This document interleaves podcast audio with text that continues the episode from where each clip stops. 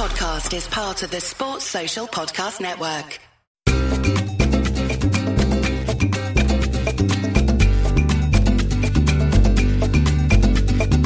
Hello everyone, welcome to this week's edition of the Spanish Football Podcast. I'm Phil Kitromilides, joined as ever by Doctor Sid Lowe. Hello Sydney. Hello Philip, how are you? We're, we're trying to be as perky as possible, aren't we? Even though we're pretty tired. It's been, it's been just, quite a tiring weekend. But just, yeah. just thinking about the kind of the constant, um, the constant nine o'clock on a Sunday kickoff thing, which yeah. which does have a bit of an impact after a while.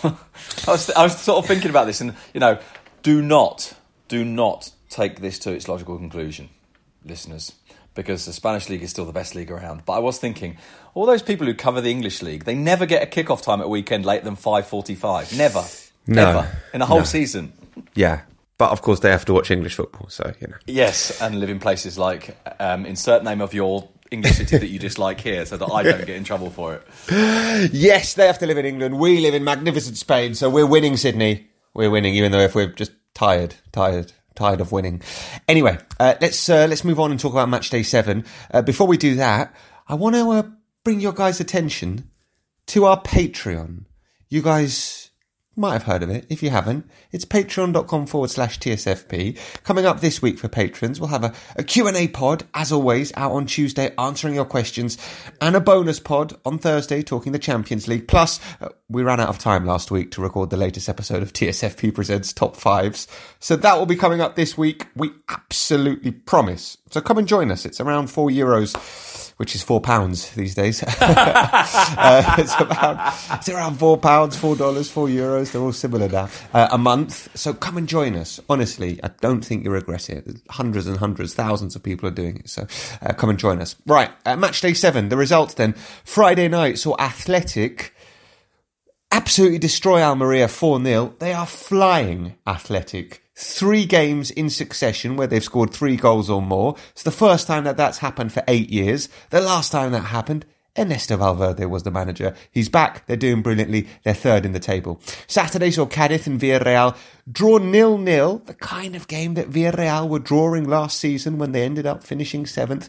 They really should have won this, but they didn't. Getafe and Valladolid was an unexpected cracker. You were rewarded, Sydney, for your visit to the Coliseum, Alfonso Perez, with a with a really good game with some brilliant, brilliant goals. Uh, the winner scored by uh, Oscar Plano, uh, a thing of absolute beauty.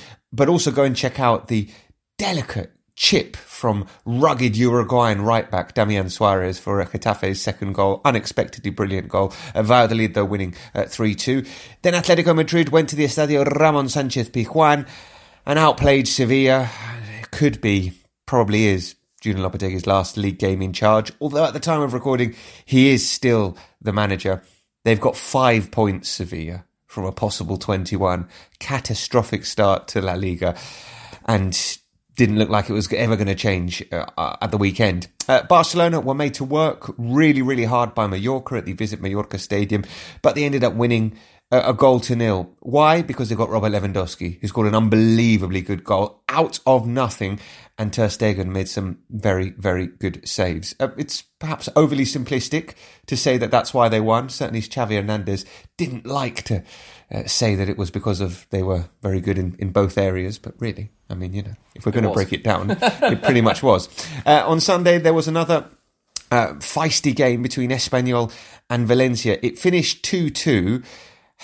The Espanyol goalkeeper, Alvaro Fernandez, with one of the most ridiculous goalkeeping errors you will see all season uh, in the ninety plus minute to give Valencia a point. Uh, really, really bad goalkeeping uh, mistake. Afterwards, uh, Diego Martinez, the Espanyol goal, um, goalkeeper, the Espanyol uh, manager, said, "I'm immensely frustrated." And Gennaro Gattuso, the Valencia manager, said, "I'm very, very angry." So neither of them happy uh, with that point. Uh, Celta beat Betis by a goal to nil. It was the battle of uh, Barry against El Panda. Well, Barry was on the bench because he had a, a dicky tummy, uh, but Celta still won uh, thanks to a brilliant goal from Gabri Veiga. The goal of uh, the game of the season took place at Montilivi, Girona against Real Sociedad. Again, an unexpected thriller. The last two games between these uh, sides ended nil nil, but it, this one ended five three to La Real. Some unbelievably good goals in this game as well. Go and check out the screamer from Riquelme from Girona. It's going to be up there when it comes to goal fantastic, of the season. Fantastic, fantastic goal, yeah. And then Real Madrid and Osasuna drew one one at the Estadio Santiago Bernabéu. It's the first time that Real Madrid have dropped points this season. And it means that for the first time in two years, Barcelona end of match day as top of the table. Monday Night Football is at the magnificent Estadio Municipal de Vallecas. It's Rayo against Elche. I'm ridiculously excited because I'm going. And I don't know if I'm Fantastic. going to get to go and watch football. I will see you there, Kitro. Yes, mate. Um, very, very good. So, uh, so... So much happened this weekend. There are so many places uh, we could start. Uh, we'll start at the Bernabeu because you were there to see Real Madrid draw one one with Osasuna. What happened? Because they they really weren't particularly good, Real Madrid, in this game at all. No. Um, can I start by taking it away from Real Madrid into Osasuna? Because I think part of the context is the is the quality of the Osasuna performance. Now, I think on one level, at least, you know, you're always going to see a performance like this or a game like this through the prism of Real Madrid, and I think that's entirely natural. In fact, I think if anyone would admit to that and agree with that, it's Arrasate himself, the, the, the Osasuna coach. He'd said before the game, with Real Madrid, you choose the way that you're going to suffer. Whatever happens, you're going to suffer. You choose which way you approach that. Do you step out and run the risk of them of them going into the space behind? Do you play very deep and run the risk of not having much of the ball and them creating chances or at least pushing you all the way back? Do you try and play um, a, a slow game? Do you try and play a quick game? And all the different ways of playing Madrid, because they have, to use that Spanish phrase, they've got so many registros, I don't know what you'd call that, I suppose, different types of qualities, different types of approaches. Mm. You're quite likely to suffer no matter what you do. What he chose was, I, I thought, something really quite interesting. In, in, in midweek, Osasuna had trained with five at the back. In the end, they decided against that. They went for what's broadly speaking a four three three, although the two wide attacking midfielders did kind of fall into the into the midfield a little bit to make almost a four five one at times. But mm. they, I was really struck, in the first half at least, by their capacity to keep the ball, not necessarily for the sake of going anywhere, but to maintain possession, to try and take the speed out of the game from Real Madrid. They created a couple of really good chances, from from my point of view at least. Admittedly, I was at the other end of the ground, and I've since watched them on telly, and they're not quite as clear cut, the chances, I, as I thought they were in the stadium. But there's two very good chances for Abde. I thought yeah. Osasuna went in at half-time and probably should have been leading. Yeah. Uh, I thought they handled Real Madrid really, really well. I thought it was a really intelligent performance. I think it was defensively very good. I think they did a great job of not allowing Vinicius to, to run. I thought they chose their moments really well throughout the game in terms of when to step up a little bit into the game and run that risk of being caught behind, and when to say, OK, now's not the moment. And then, obviously, they got a little bit of luck. Uh, and they got a little bit of luck because Real Madrid had a goal disallowed for, for offside. They have a Mariano header right at the end, which I thought had hit the bar, but actually just hits the top of the net. Um, mm. You have Karim Benzema smashing the crossbar with a penalty. Uh, but I thought Osasuna's performance deserved the draw. And you're right, Madrid were very good. They were a little bit sluggish. They lacked intensity, according to both uh, Ancelotti and, and Antonio Rudiger, who were the two players that, that we spoke to post-game. But I thought, you know, I, I, I like the idea of putting this in the context of Osasuna, who are fifth and who I think have been the outstanding team this season in terms of surprising us, them and Athletic Club. They're fifth, level on points with Atletico Madrid. They have been, as you said, absolutely sensational uh, for large swathes of the season so far, and it's been a joy to watch them. Really has, and, yeah. and they were they were absolutely fantastically well organised, and they took advantage of, of of this opportunity. And it was an opportunity because it's not an excuse, and Carlo Ancelotti said there are no excuses, yeah, but it yeah. is, I think it's it's evident that after international breaks, teams like Real Madrid do struggle. And I was obviously doing my LaLiga T V show last night and had Victor Sanchez del Amo on, the uh, former Real Madrid player and, and, and Real Betis manager. And, and he was saying before the game, watch out. It's an international break. I don't think Real Madrid are going to start this game well at all. It's difficult when the players come back, and he was a manager and he knows what it's like. And difficult when players come back to get them focused mentally on this game and to start games well. And Real Madrid haven't necessarily been starting games well this season anyway. They've been strong in the second half and finding yeah. ways of, of, of winning that. But this was probably something that Arrasate would have said to his team and said that if they're not there for the taking, but we've got a chance, we've got a chance to do. Yeah. I, I, and even more so, by the way, without Thibaut Courtois. Yes, without Thibaut Courtois and without Luka Modric. And, and I think they do miss Modric when he's not there, which I know on one level is stating the bleeding obvious, but ma- perhaps less than, than it might appear, because Madrid have so many good midfielders that you would think against, you know, again, Osasuna are a good side, but against Osasuna, not against, you know, this isn't this isn't Atletico, this is not Barcelona, that they would have the creativity through that midfield or the quality through that midfield to still, you know, cause a lot of problems. You're still talking about midfield with Ceballos, Um, Toni Kroos and Tchouaméni to start with, with Camavinga coming on, with Fede Valverde coming on. You know, this, this, if, if we're talking about players missing, Osasuna were without their top goal scorer, exactly. Chimi Ávila, as exactly. Well, you know? and, and, you know, obviously as a proportion of what that does to you, yeah. In theory it's bigger. And, you know, I, I realise that I don't want to go down this route too far, but I I am a little bit, I have a little bit of a lack of patience with people whinging about the FIFA virus, because essentially there's a bit of me that thinks, well, yeah, of course it's hit you hard because you've got loads of good players. It doesn't hit the teams who haven't got loads of good players because their players don't go on international duty. And there's a bit of me that thinks, you know what, good. If once in a while we can debilitate the bigger teams, it's probably not a bad thing. But I do think it's worth looking at it from an analytical point of view. And and, and you talking about what, what Victor was saying, I, I, I think I think there's definitely something in that. And I, I heard a really interesting analysis of this last night from Santi Cañizares, whose son, by the way, was on the bench for Real Madrid yesterday um, as the as the backup goalkeeper. Cañizares, who of course played for Valencia and played for Real Madrid, he was saying that in a way we we we make a mistake when we look at the impact of international break on players. Kind of, we make a mistake of looking at it from a physical point of view. Mm-hmm. And I think this tallies with what you're saying about Victor Sánchez uh, Del Amo saying this, that it's more about the kind of the mindset. And and, and the way that Santi Cañizares explained it, I thought was very interesting. He said, he said, look, you need to look at this from a purely human point of view. He said, this is like anything. He said, these are people who go away for anywhere between sort of seven and twelve days, normally about ten days, right? He says they go away for ten days, they come back, they haven't been at home for ten days. It might mean that tomorrow they, they there's there's that sort of sense of catching up on the things they've missed. You're taking your kids to school, which you haven't done. You're sort of re...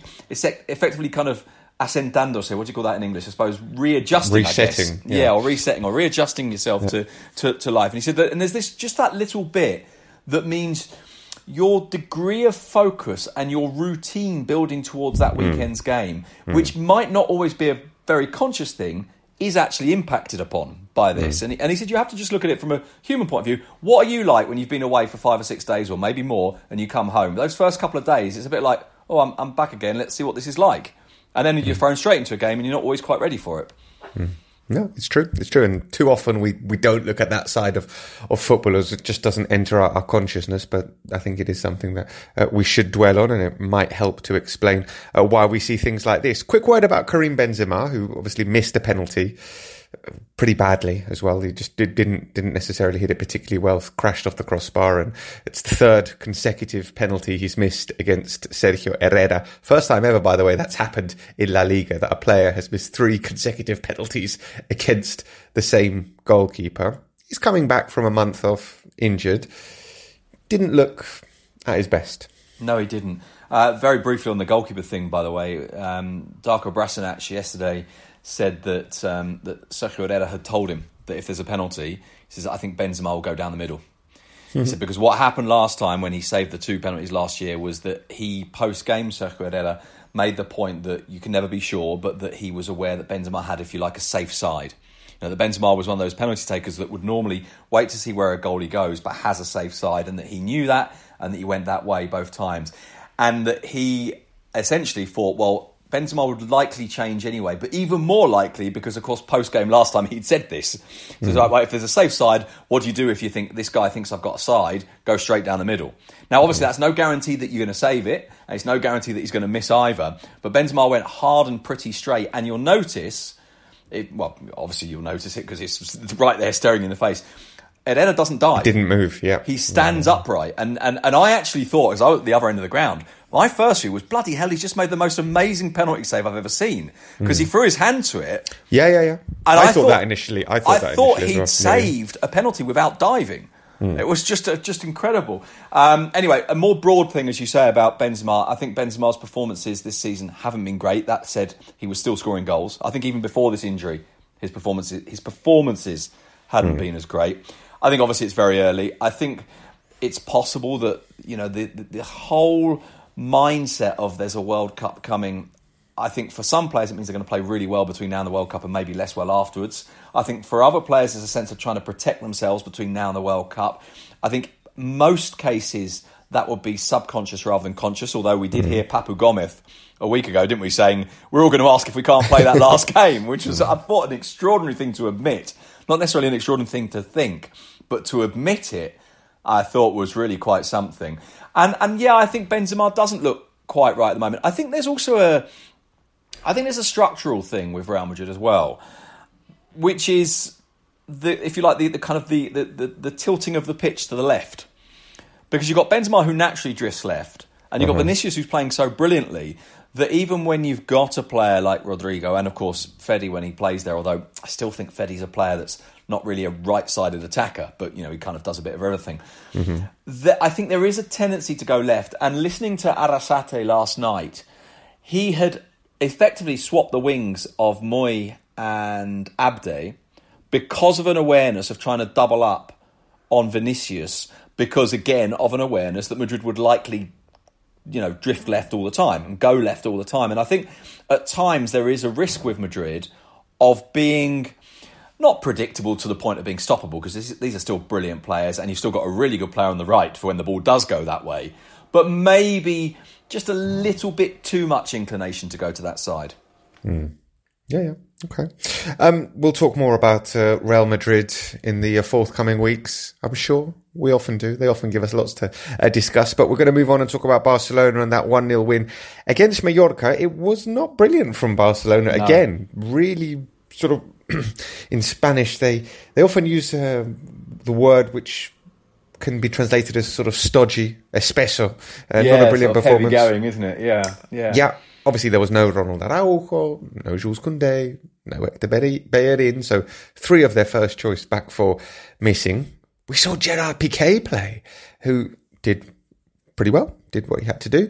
And even though they weren't brilliant, they've kept another clean sheet. Ter Stegen's got a new record for minutes, consecutive minutes without conceding. It's just one goal conceded all season for Barcelona, which is which is pretty extraordinary. We were talking about them being strong in both areas, and we did see that again on Saturday, because Ter Stegen made one absolutely outstanding save from yes. Jaume Costa from five yards out when it looked like it had to be a goal, and it wasn't. And Robert Lewandowski scores this goal out of absolutely nothing. His sixth consecutive game scoring. Didn't score against Rayo on match day one, but since then he scored in every LaLiga game. Six consecutive games, nine goals, and what a signing he's proved to be. But I, I guess there will be things that will have concerned Xavi uh, in this uh, in this match. Speaking of no Luka Modric for Real Madrid, there was no Pedri for Barcelona. It was yeah. decided to be rested given the magnitude of the month that is facing uh, Barcelona. And you can tell when Pedri isn't in this Barca team. You can tell. Yeah, absolutely. And he he looked a little tired, hadn't he, with Spain? Um, so yep. in the first game, and so I think I think resting him was was natural. I think the the the nature of this game, to take us back to what you were saying at the very start, the idea of a, a, a really good striker and a really good goalkeeper. And, and being strong in the two areas, and, and Xavi doesn't necessarily like that, not least because, as we know, he's kind of ideologically committed almost to a particular type of football, which is focused and identified really around the midfield more than anything else, or at least around the collective functioning of the team. But I do think it's significant. And, and one of the reasons why I think this is significant in terms of judging Robert Lewandowski is precisely that. This isn't a, um, this isn't a, a, a good player getting goals in a good team. This is a good player getting goal out of nothing in a bad team, or in a bad performance anyway. In a and bad think, performance, yes. And I think that makes it that makes it that bit more significant mm. than those previous goals. Now, those other goals were were maybe every bit as good, and the performance from him individually was better. But this, I felt, was really, really significant because of that. And because, as you've said, it's the first time they've been top of the table since June twenty twenty, when Quique Setién was manager. It's the first time they've moved to the top of the table since since Ernesto Valverde was was coach. So that tells you something. You know, there's, there's been this is the fourth coach since then. You know, um, and and and I think so. I think that was significant.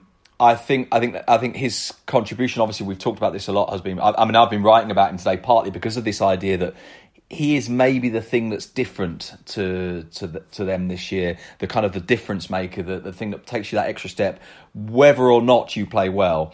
I think we have to be very careful with overplaying Barcelona uh, and them moving to the top of the table, and I certainly am very conscious of this. And there's a couple, there's two or three really good reasons for that. One is the Clasico's coming soon. You lose that and all of a sudden all of this crumbles, I think. And not crumbles in a sense that you don't suddenly go on a terrible run of losing every game, but I think the kind of, if you like, the psychological impact of it and the emotional impact of it. Mm. Um, you've got injuries and a fixture list, which means that I think October is a really, really difficult month for Barcelona. And I think it's the kind of month, I said this in a podcast the other day, where it's perfectly plausible that their domestic season maybe doesn't come to an end, but gets really badly damaged. You said come to an end, I think, yeah, uh, the yeah, other week. Yeah, you yeah were, the risk of, uh, the risk of overstating it. Yeah. You were very, very strong with that. Hold yeah. on, let me just tell the listeners what they've got coming up in this yeah. month of in, in on October.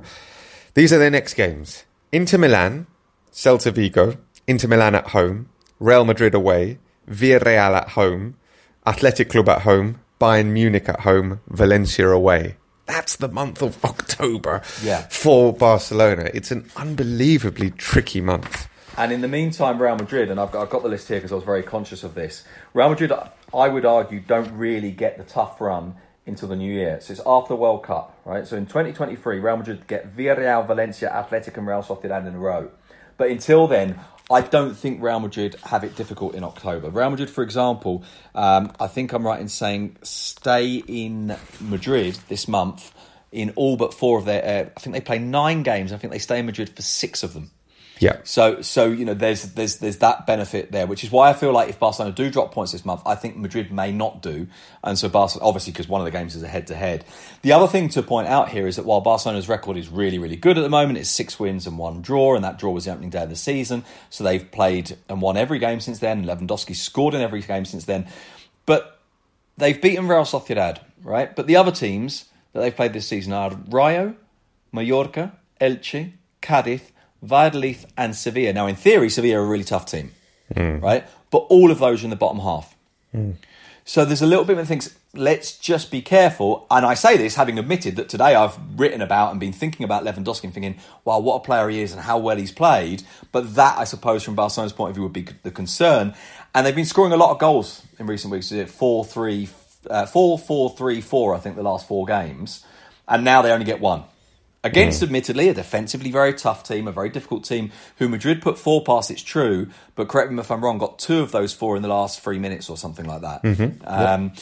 So so I, I think I think there are reasons for Barcelona to be optimistic. You've got a great goalkeeper, a great forward, you're still winning, you're top of the table first time in two and a half years, first time in ninety-one jornadas. Right, that, that's I worked it out, by the way. Eight teams have been top since Barcelona last were.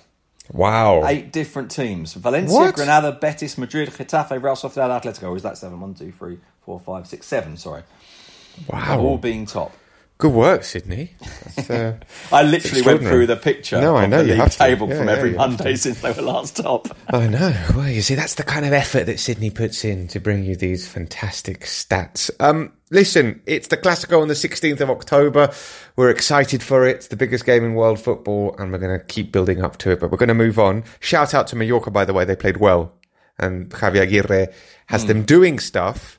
They were playing out from the back against Barca yeah. on Saturday night. They actually looked like they could, you know, play pretty well. So they, Xavi Hernandez said they, this will be a team that'll be all right. That won't be having too many problems with the relegation. We'll see. Uh, but they, uh, but they did well against Barca despite not getting any points. Uh, let's move on and talk about Sevilla and the situation there with. With Julen Lopetegui, who at the moment we're recording on Monday afternoon, he's still the manager of Sevilla. He's still taking charge of the training session today. They've got to play Borussia Dortmund in the Champions League tomorrow. Presumably he's still going to be in charge for that game, but afterwards there could be some movements. People are saying Jorge Sampaoli might come back as manager of Sevilla. I find I find that quite surprising, to be honest. Um, not necessarily because he's a bad manager, and I, I thought certainly for the first six months of his first season, they were absolutely brilliant to watch. Mm. A really, really good team. Um, but there was sort of a bit of a sense of antipathy towards him internally because he's a, a slightly difficult character.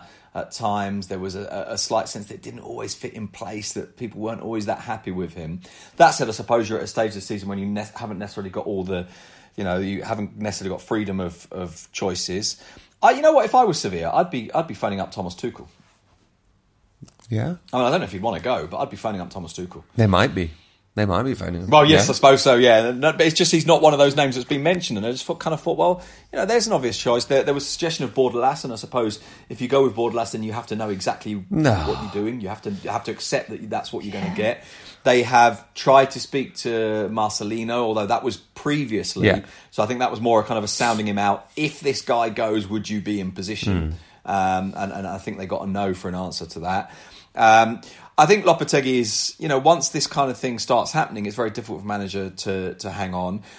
I think there's got to be a recognition, even if there is some blame and quite a lot of blame put on Lopetegui, a recognition of their, if you like, their structural failings this time round. They look like, as we've said before, a team that's had its two centre-backs taken off them. You know, there's other things wrong with them. Let's not pretend it's just that. But they have been debilitated um, in this in this uh, summer market, partly because they sort of slightly overstretched previously and they, they were aware of that and they decided to take that risk on board and, and driven by, in Monchi's words, driven by ambition. They did things that they wouldn't necessarily normally do. And it does feel like Lopetegui is is not likely to be there very much longer. I mean, partly the nature of this defeat, wasn't it? I mean, losing to Atletico is okay, but they only for about ten minutes early in the second half ever really looked in it. And then uh, in, during that ten minutes, they then got caught by the most ridiculously simple goal you could ever wish to see. I mean, they could have lost four nil easily. Yeah, they really easily. could. Exactly. Um, yeah. Best performance of the season from Atletico Madrid, though, conversely, uh, in a uh, yes. an interesting uh, formation with uh, Cunha and Morata starting uh, together. We're going to see more of that? I think we might. Um, and it's curious, isn't it? Because you, you never quite... And maybe that's what's going to start happening now. You never quite get a clear sense of what Atletico's team mm. is. I heard, I can't remember who it was, but it was a player. So it struck me as a very, uh, former player, a very pointed thing to say. Player on the radio say what saying something along the lines of, what I liked about this team was everyone was in their right positions. And I just thought, what you're effectively saying is the manager's been pissing around for a long time. And I'm not necessarily saying that's wrong, because I, I think broadly speaking, I would agree with that. But I thought it was an incredibly blunt thing. You know what? It might even have been Kiko who said it on the radio. And Kiko's very good friends with Simeone. Interesting. Uh, this game saw Koke yeah. become the Atletico Madrid player with the most appearances. He's played five hundred fifty-four times for Atletico Madrid and he's only thirty. He's going to absolutely yeah. smash this record. I mean, no one's going to come anywhere near him. Uh, so congratulations to uh, Koke. Congratulations also to Marcos Llorente for scoring his first his first goal in La Liga since first of May twenty twenty-one. What a goal it was as well. Absolutely brilliantly yeah, taken nice goal. goal. And uh, nice to see Llorente playing a bit closer to the penalty area. He'll be hoping and praying that now El Molina stays fit and available and okay, so he can play right back. And Llorente... please please yeah. don't put me at right yeah. back. Llorente yeah. can play a, a bit further forward. Uh, we've got to uh, quickly mention Athletic Club and their uh, tremendous uh, goal-scoring uh, run and how they're playing and just the general good vibes around this team at the moment. It's the same team as last season. It's exactly the same team, all right? They they signed Ander Herrera, but, you know, he's, he's only had a few minutes, really. It's, it's exactly the same team, basically, but with one difference. And that difference is Ernesto Valverde, who has come in and has made some structural changes uh, to the side. And uh, he's tweaked things, most notably perhaps the position of Oihan Sancet, who he's brought further back. Instead of playing as a, as a second striker, he's now playing in the sort of midfield two. And last season, we forget, but that midfield two in the four two three one, broadly speaking, that they played was, was Dani Garcia and Unai Vencedor. Every single game, those two were playing. And that's changed. Unai Vencedor is nowhere near the starting eleven now. Dani Garcia, well, he's there if, if Mikel Vizca isn't fit. But Oihan Sancet playing in that too has been a big structural change. Nico Williams coming into the side. Iñaki Williams is scoring as well. They both scored uh, on Friday night and it's great to see. They both scored and they both provided assists for each other as well. It was brilliant. Um, I think I think one of the things that, that, that is worth pointing out, as you've ex- exactly said there, the... the, the, the The shift in the position of, of Sancet, the quality with which they play, the positional quality with which they play. And I think one of the things that we... And, you know, I, I include myself in this, by the way, and, and I include myself in this despite being someone who's always been kind of quite defensive of Ernesto Valverde and, and, and certainly always praised him and, and thought he's a brilliant manager. We tend to look at him as someone who creates an environment in which players are comfortable. Mm.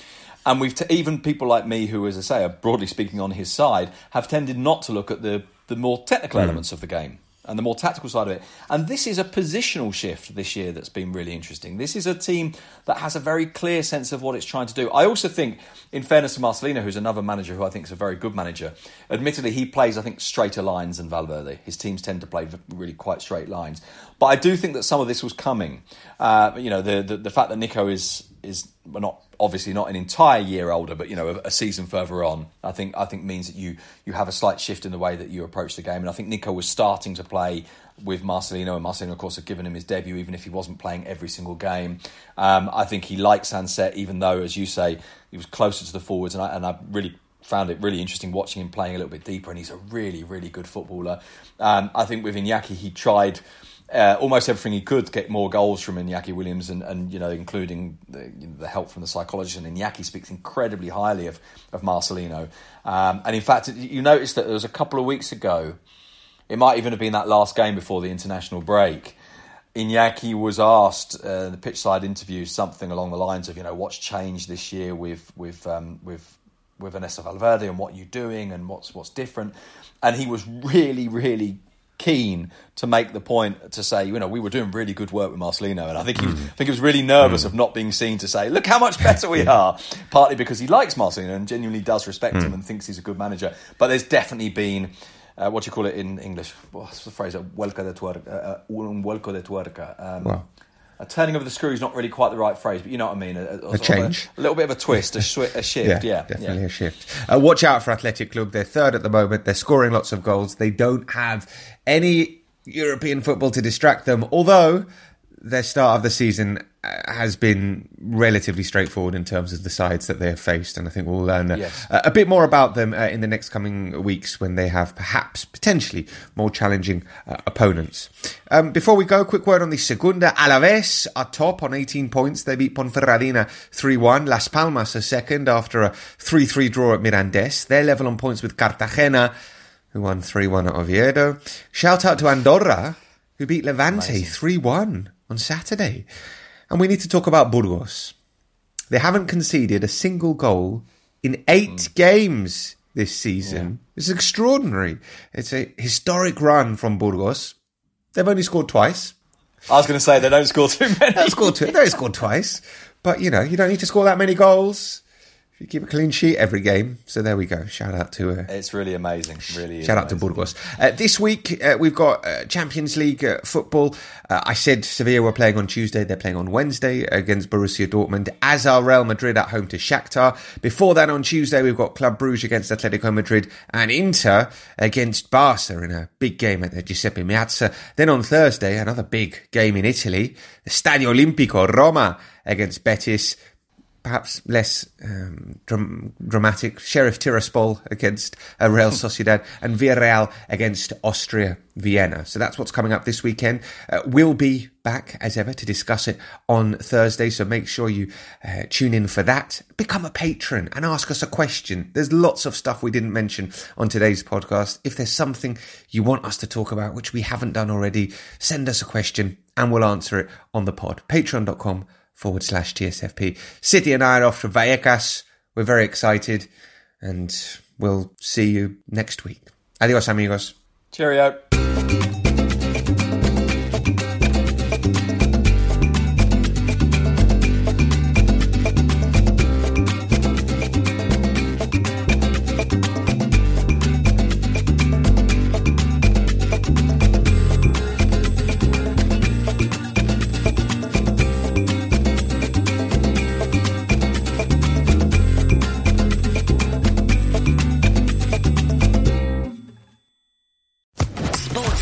Podcast Network.